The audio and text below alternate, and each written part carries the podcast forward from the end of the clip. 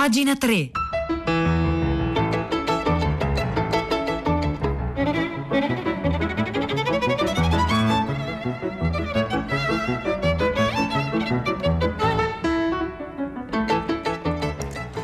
Le 9 e 47 secondi in questo istante, oggi è martedì 10 agosto 2021. Buongiorno a tutti da Silvia Bencivelli e bentornate, bentornati a pagina 3, la cultura nei giornali, nel web e nelle riviste.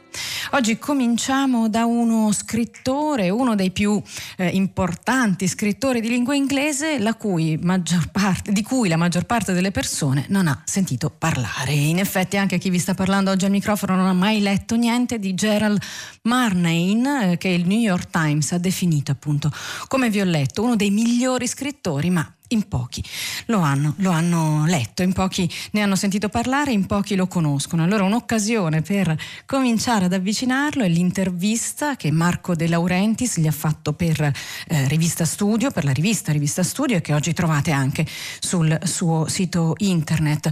Eh, Gerald Marnain infatti vive isolato nella provincia australiana, comunica solo per lettera e infatti l'articolo si chiama proprio Lettera a Marnain. Considerato il maggiore autore di lingua inglese vivente, secondo il New York Times, e quindi qui vale la pena anche leggere il titolo dell'articolo che il New York Times dedicò a Marney, in un articolo di Mark Binelli, che appunto si intitolava Il prossimo vincitore del Nobel per la letteratura fa il barista in una polverosa città australiana? Insomma, considerato il maggior autore di lingua inglese vivente, secondo il New York Times, Gerald Marnain è stato un autentico caso letterario. Australiano di origini irlandesi, classe 1939, ex barista, appunto, ex professore di inglese, oggi vive a Gorouk, eremo di 300 anime nello stato del Victoria, lontano da ogni clamore mediatico. È un personaggio eclettico avvolto da numerose leggende che, scrive Marco De Laurentiis, sono tutte vere. Non ha mai lasciato la sua terra, mm, ha paura di prendere l'aereo e di nuotare, soffre di anosmia, vabbè, succede. E da giovane si è avvicinato al sacerdozio, prima di abbandonare la fede leggendo un libro di Thomas Hardy. Ama follemente le corse dei cavalli. Il suo stesso nome deriva da un puledro che aveva ereditato dal padre, Geraldo si chiamava il puledro. Non usa né PC né cellulare, ma soltanto una macchina da scrivere che usa con un solo dito, l'indice della mano destra. Quando viveva nella periferia di Melbourne pare che abbia scritto tre suoi libri sopra un asse da stiro. Quindi, prosegue De Laurentiis qui su Rivista Studio, per eh, intervistarlo abbiamo dovuto spedirgli una lettera. Marnain peraltro ha anche imparato da autodidatta la lingua ungherese a 56 anni, forse affascinato da alcuni scrittori magiari o forse, come suggerisce qualche suo critico, perché la lingua ungherese, in quanto non appartenente al ceppo indoeuropeo, eh, fa dell'Ungheria un paese isolato a livello letterario quanto la, la sua Australia. E poi i libri di Marnain sono inclassificabili. Sono famosi, se così si può dire, per le sue frasi tortuose per i lunghi paragrafi. Un articolo precedente su Rivista Studio scriveva la maggior parte degli scritti di Marnain è quasi completamente priva di trama. Di solito lo si ama o lo si odia. Il suo stile è meditativo ed è più vicino a quello del saggio che alla fiction tradizionale. La sua scrittura mescola l'oscurità all'umorismo, trattando anche di temi come alcolismo, malattia mentale, abusi sessuali e solitudine. Ma ciò che lo ha fatto apprezzare da scrittori come Coetzee, Ben Lerner, Teju Cole è la creazione di un proprio universo letterario, metafisico. Il suo primo romanzo, per esempio, Tamarisk Row, è stato pubblicato da poco in Italia per le edizioni Safarà. E non è solamente il resoconto autobiografico della sua educazione, ma una cartografia per accedere al suo mondo interiore. Marnain si definisce uno scrittore di true fiction, di true vera fiction. Disdegna trama e dialoghi o qualsiasi accenno a politica, filosofia ed economia. I suoi testi giocano sull'ambiguità tra parti autobiografiche immaginate, riuscendo così a mitizzare le pianure, ossia le aree interne del continente australiano, come se fossero l'ultima frontiera rimasta al mondo, priva di sovrastruttura o artifici. Pianure è anche il libro più famoso di Marnain del 1982, anche questo è stato tradotto in italiano da Safara Editore. E allora la prima domanda che De Laurentiis pone a Marnain, come definirebbe lei il Marnain scrittore? Ci può rivelare qualcosa riguardo il suo processo creativo? Risposta. Non parlo né scrivo la lingua che la critica e gli studiosi usano generalmente quando discutono di lettura o scrittura. Senza volerlo, ho sviluppato il mio personale modo di leggere e scrivere la narrativa. Leggo romanzi non in modo da poter comprendere la visione del mondo di un determinato autore, ma nella speranza che la sua lettura possa evocare in me un'immagine di un paesaggio o quella di un personaggio non immaginato in precedenza ed entrare a far parte della mia mitologia privata, come se quest'ultimo, quello che definisco l'oggetto immagine, fosse esistito già da tempo lì nella sua potenzialità. Provo spesso qualcosa di simile, sebbene con persistenza variabile e con intensità diversa a seconda del libro. E allora qui De Laurentiis incalza Marnain per cercare di chiedere quali sono i riferimenti letterari. Il primo che cita è Proust, e Marnain risponde, certo, La Recherche è un romanzo che ammiro moltissimo, ricordo l'opera più in generale di Proust e più chiaramente eh, di qualunque altra fiction, anche se non potrei mai più rileggerla. Ho letto due volte la traduzione di Scott Moncrief molti anni fa. So che la traduzione è difettosa e come studioso di narrativa riconosco gravi difetti nella struttura del romanzo. Tuttavia Proust riesce a emozionarmi ancora oggi. Altro riferimento letterario è Henry James. Risposta. I libri di Henry James hanno lasciato scarse tracce in me, se stiamo parlando di immagini di luoghi o immagini di personaggi. Ciò che prendo dalla sua narrativa è un'immagine del personaggio che chiamo l'autore implicito, che deriva da una teoria di un critico letterario che si chiama Wayne Booth. Non riesco a pensare a un autore in carne e ossa che mi respinga più di James, dopo averlo conosciuto da alcuni brani biografici, però provo empatia con l'autore implicito dei suoi libri. Molti lettori però a questo punto creano falsi presupposti o aspettative quando mi collegano a James. Per esempio, prosegue Marnain, uno studioso recentemente supponeva dalla lettura di un mio libro che non solo avessi letto una certa opera di Henry James, ma che la stessi suggerendo al lettore che stessi invitando il lettore a interpretare così quella parte. In realtà non ho mai letto quell'opera. E allora, terzo riferimento, Calvino. È vero che anche il nostro Calvino ha influenzato la sua prosa? Non ricordo se fossero gli anni 70-80 quando i suoi libri sono stati tradotti in inglese e il suo nome mi compariva davanti spesso. Ricordo distintamente Se una notte d'inverno un viaggiatore. Per scrivere un determinato passaggio di A Million Windows, appunto uno dei libri di Marnain, mi sono ispirato a questo libro. In quel brano il narratore rifiuta l'idea che la fiction sia una sorta di gioco tra lo scrittore e il lettore. Per un breve periodo sono rimasto emozionato dalle storie che in epigrafe pretendevano di essere state scoperte della scienza. Ma se suono vago è perché ricordo la mia lettura solo debolmente. Insomma, Marnain Proust lo dice difettoso, James insignificante e di Calvino non ricorda niente. Ultima domanda.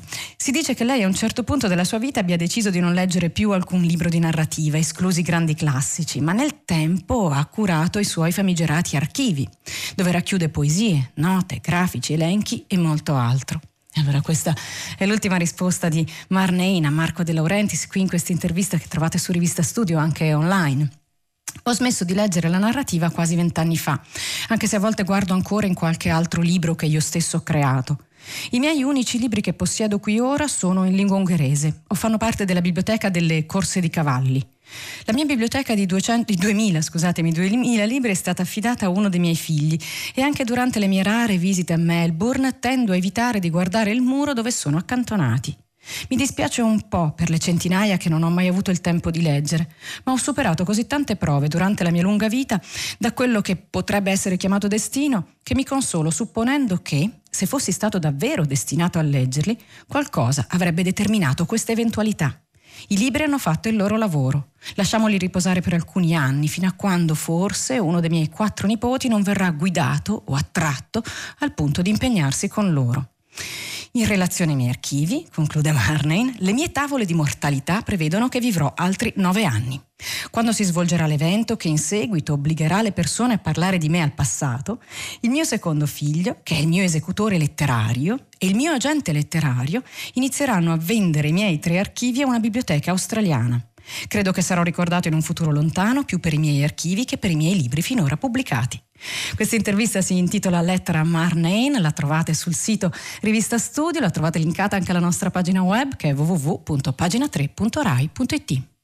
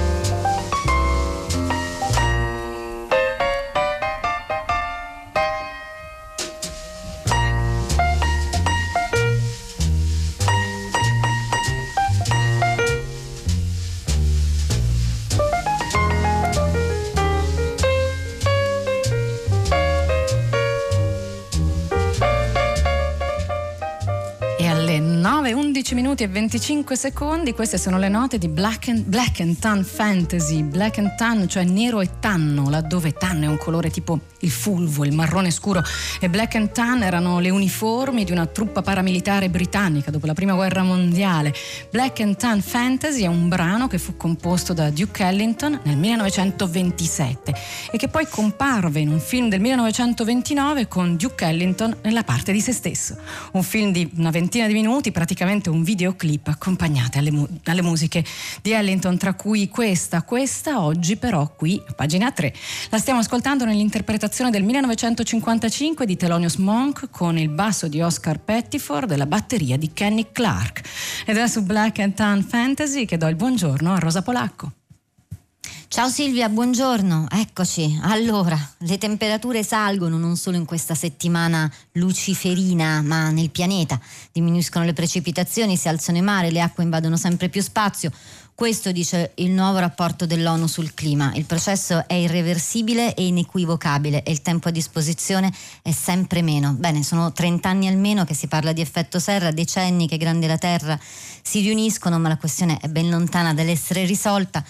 La notizia però è che abbiamo forse dieci anni di tempo per correre ai ripari. Vediamo cosa possiamo fare in un arco temporale che in realtà è molto ristretto. Stamattina alle 10. Grazie, grazie Rosa, ti ascolteremo, buon lavoro dunque. Intanto io ricordo il numero di sms per comunicare con noi durante le nostre dirette 335 56 34 296. Lo ha fatto l'ascoltatore Paolo da Gorizia che ci ha ricordato che la parola anosmia forse non è comune, insomma, anche dopo tanti mesi di pandemia da Covid di cui l'anosmia è un sintomo, insomma l'anosmia è la perdita della capacità di sentire gli odori, c'è chi ci nasce, c'è chi diventa anosmico col tempo. C'è un altro scrittore di cui vale la pena parlare, oggi lo fa Giampiero Mughini sul foglio, lui si chiama Lucien Rebatté, questa storia ci riporta un po' alla storia di Céline che abbiamo letto la settimana scorsa. Lucien Rebatté era uno scrittore fascista, francese, orgogliosamente fascista, aveva un editore comunista che era Polan. Eh, la, la storia appunto è questa ed è una storia che oggi raccontiamo perché in Italia c'è un altro piccolo editore che sta eh, portando portando qui uno dei romanzi più famosi di questo scrittore. E allora Mughini scrive sul foglio di oggi: Ce ne voleva di ostinazione perché una casa editrice minore come le edizioni Sette Colori riuscisse a pubblicare in un'elegante edizione italiana i due tomi di Le Deux Etendards, i due stendardi, il romanzo di Lucien Rebatté pubblicato in prima edizione francese da Gallimard nel 1951. Il libro che faceva dire a François Mitterrand che l'umanità si divide in due categorie, quelli che lo hanno letto e quelli che non lo hanno letto letto. È uno dei più importanti romanzi francesi del Novecento, scrive ancora Mughini, un cimelio ineguagliabile nel testimoniare la drammatica pasta morale e intellettuale di cui era fatta una Parigi che fungeva in quel momento da capitale del mondo. Questo articolo racconta poi la storia di, di, di, Rebaté, non è stato l'unico antisemita nella cultura francese, lui fu anche probabilmente più, più sfacciato ed ebbe un successo strepitoso negli anni dell'occupazione tedesca, non meno di 100.000 copie vendute. Lui racconta che una volta andò a fare un firmacopia in una libreria parigina davanti alla Sorbonne e la fila degli acquirenti del libro debordava per strada. Non mi fraintenderete, scrive ancora Mughini qui sul foglio, se vi dico che è un grande libro, un libro irrinunciabile a voler intendere il secolo di cui siamo figli. 600 pagine assieme selvagge musicali da quanto l'autore, espertissimo di arte, cinema, letteratura, musica, conduce magistralmente la sua polemica antidemocratica e antisemita, nello stile veemente cui era stato educato. Eh, e, insomma, la copia, il libro va, va, va in stampa diverse volte ed è un libro terrificante e anche indimenticabile. Qual è però il vero protagonista di questo articolo? È Jean Poulin Poulain, il capo editore della Gallimard, pontefice assoluto della scena editoriale parigina, che era appunto eh, in realtà comunista. Lui era stato in prima fila nella resistenza parigina, aveva rischiato di essere agguantato dai tedeschi. Eh, riceve il manoscritto di Rebaté, lo accetta e lo pubblica con il marchio Gallimard nel 1951. È come se la casa editrice Einaudi avesse pubblicato in quell'anno il romanzo di qualche repubblichino accanitissimo, ciò che nell'Italia del tempo era fuori da ogni realtà. Il fatto è che Polana avrebbe pubblicato il 10 gennaio del 1952 un libro, Lettere, Lettre au directeur de la Résistance, a proposito del quale a mia volta divido l'umanità in due, quelli che lo hanno letto e quelli che non lo hanno letto. È il libro di uno che era entrato nella resistenza francese già nel giugno del 1940. Ne era fiero ma adesso si vergognava del fatto che i vinti del 40-45 venissero trattati da criminali nei tribunali per aver scritto degli articoli e pubblicato dei libri. Questo, eh, questa è una storia, una storia controversa come quella dello scrittore Céline che abbiamo letto la settimana scorsa, vi ricordo 600 pagine di manoscritti che sono saltati fuori solo in questi anni perché chi le aveva rubate dall'appartamento dello scrittore Céline ha aspettato il decesso della vedova, vedova che è morta peraltro a 107 anni perché eh, di destra, mentre il, il, il, proprietario dei manoscritti in quel momento era di sinistra. Questo articolo invece riguarda lo scrittore fascista, apertamente fascista, Lucien Rebatté, lo trovate sul foglio, lo firma Giampiero Mughini. Questa è pagina 3 e di, eh, scusate, l'indirizzo di posta elettronica per scriverci è come sempre pagina 3 chiocciolarai.it.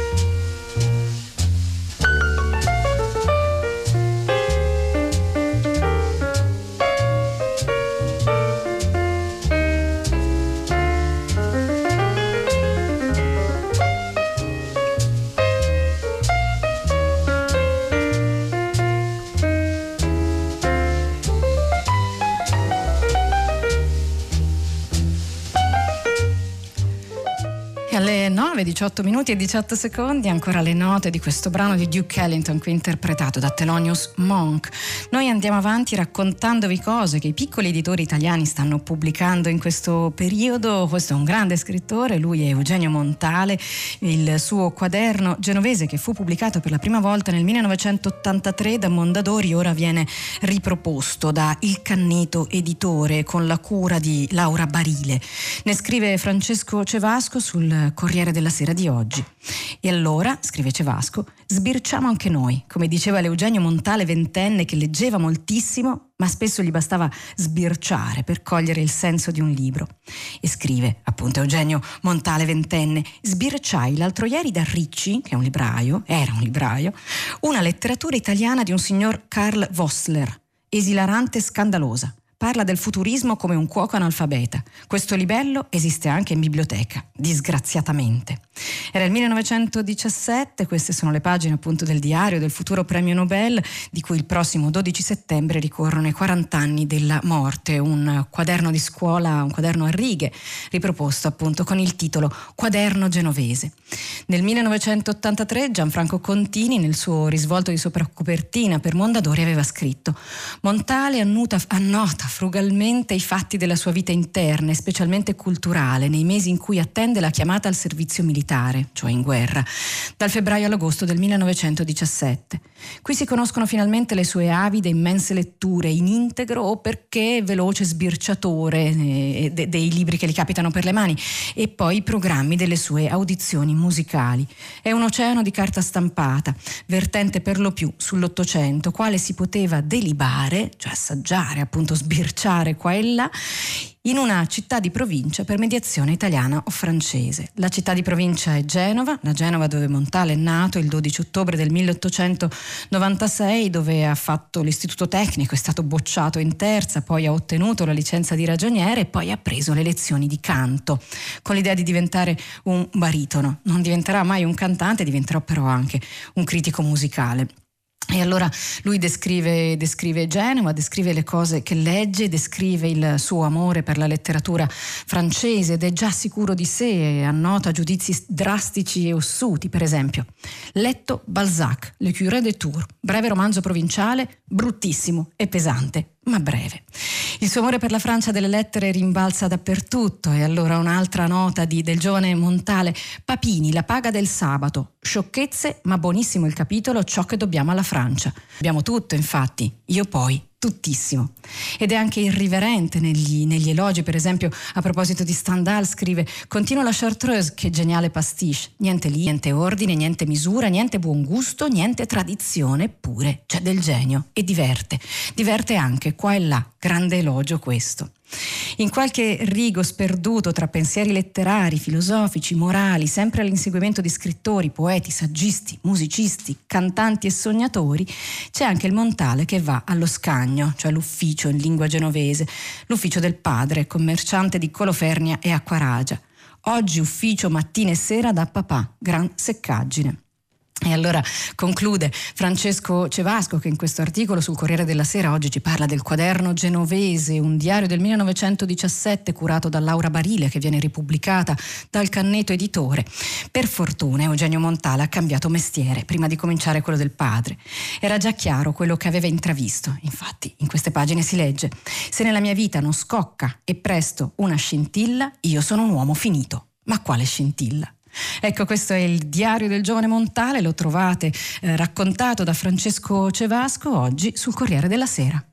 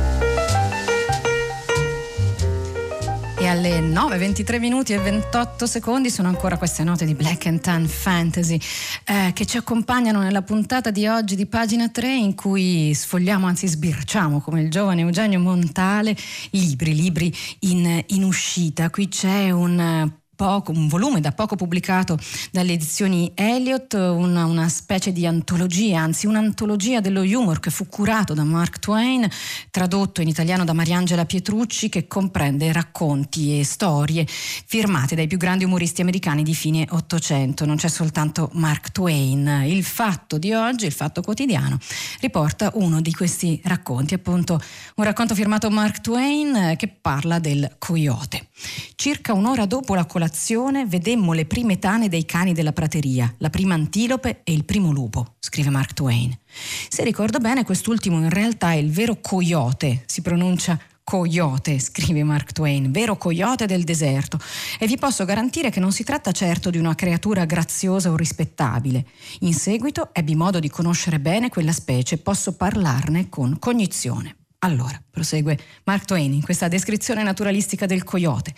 Il coyote è un lungo, magro, emaciato e malandato scheletro, ricoperto dal manto grigio di un lupo, con una coda moderatamente folta che tiene perennemente abbassata in un'espressione disperata di abbandono e miseria.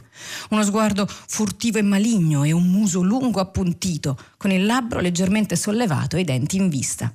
È in ogni aspetto, prosegue Mark Twain, una bestia dall'aria furtiva e circospetta. Il coyote è un'allegoria vivente della miseria, ha sempre fame, è sempre povero, sfortunato e senza amici. Anche la creatura più obietta lo disprezza e persino le pulci gli preferirebbero un cipede.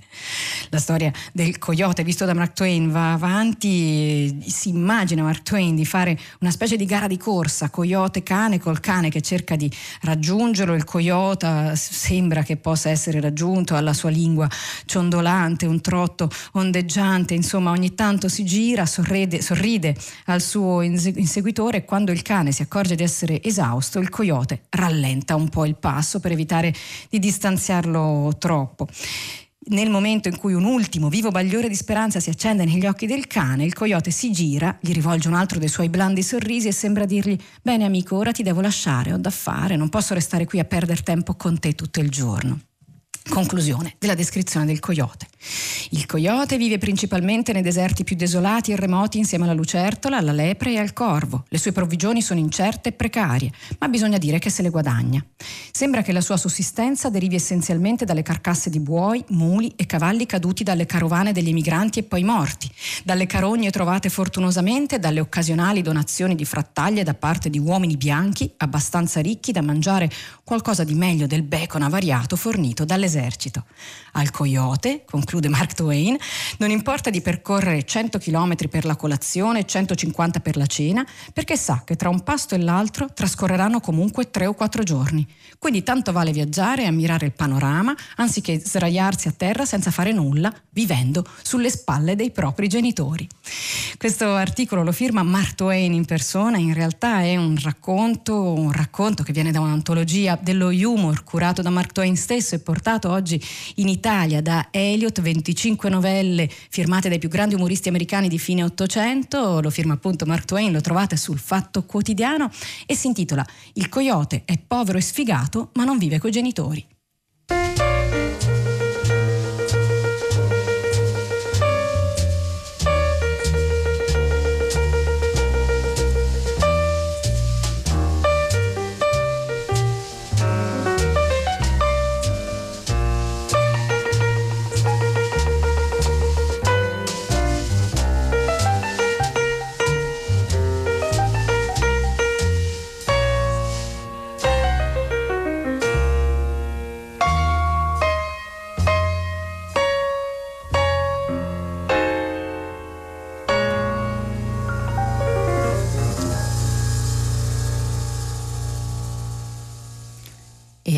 9.28 minuti erano le ultime note di Black and Tan Fantasy, Thelonious Monk che interpreta Duke Ellington. Un ultimo articolo che vi vogliamo segnalare oggi di segno decisamente opposto è un reportage, testo e fotografie del documentarista Federico Santini che sulla rivista online Radar Magazine fa un viaggio in Capraia e in Maremma con i ricercatori che lavorano alla reintroduzione del falco pescatore.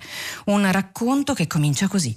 Il fuoristrada si fa largo tra i cespugli di giunchi spinosi e ginestre, il paesaggio ingiallito dal sole estivo potrebbe ricordare quello della savana subtropicale, se non fosse per il fatto che all'orizzonte qualche pino domestico svetta tra la vegetazione bassa di quella che un tempo fu un'estesa palude. Siamo appunto invece in Toscana, stiamo reintroducendo il falco pescatore, questo articolo lo trovate sulla rivista Radar Magazine e come tutto quello che abbiamo letto qui nella puntata di oggi di pagina linkata alla nostra pagina web. Con questo finisce la puntata di oggi. Io vi saluto insieme al tecnico Cristina Santi, Piero Pugliese in regia, Marzia Coronati in redazione, Cristiana Castellotti e Maria Chiara Beranec alla cura del programma. Un saluto a tutti da Silvia Bencivelli che vi dà appuntamento con pagina 3 come sempre qui per domani alle ore 9.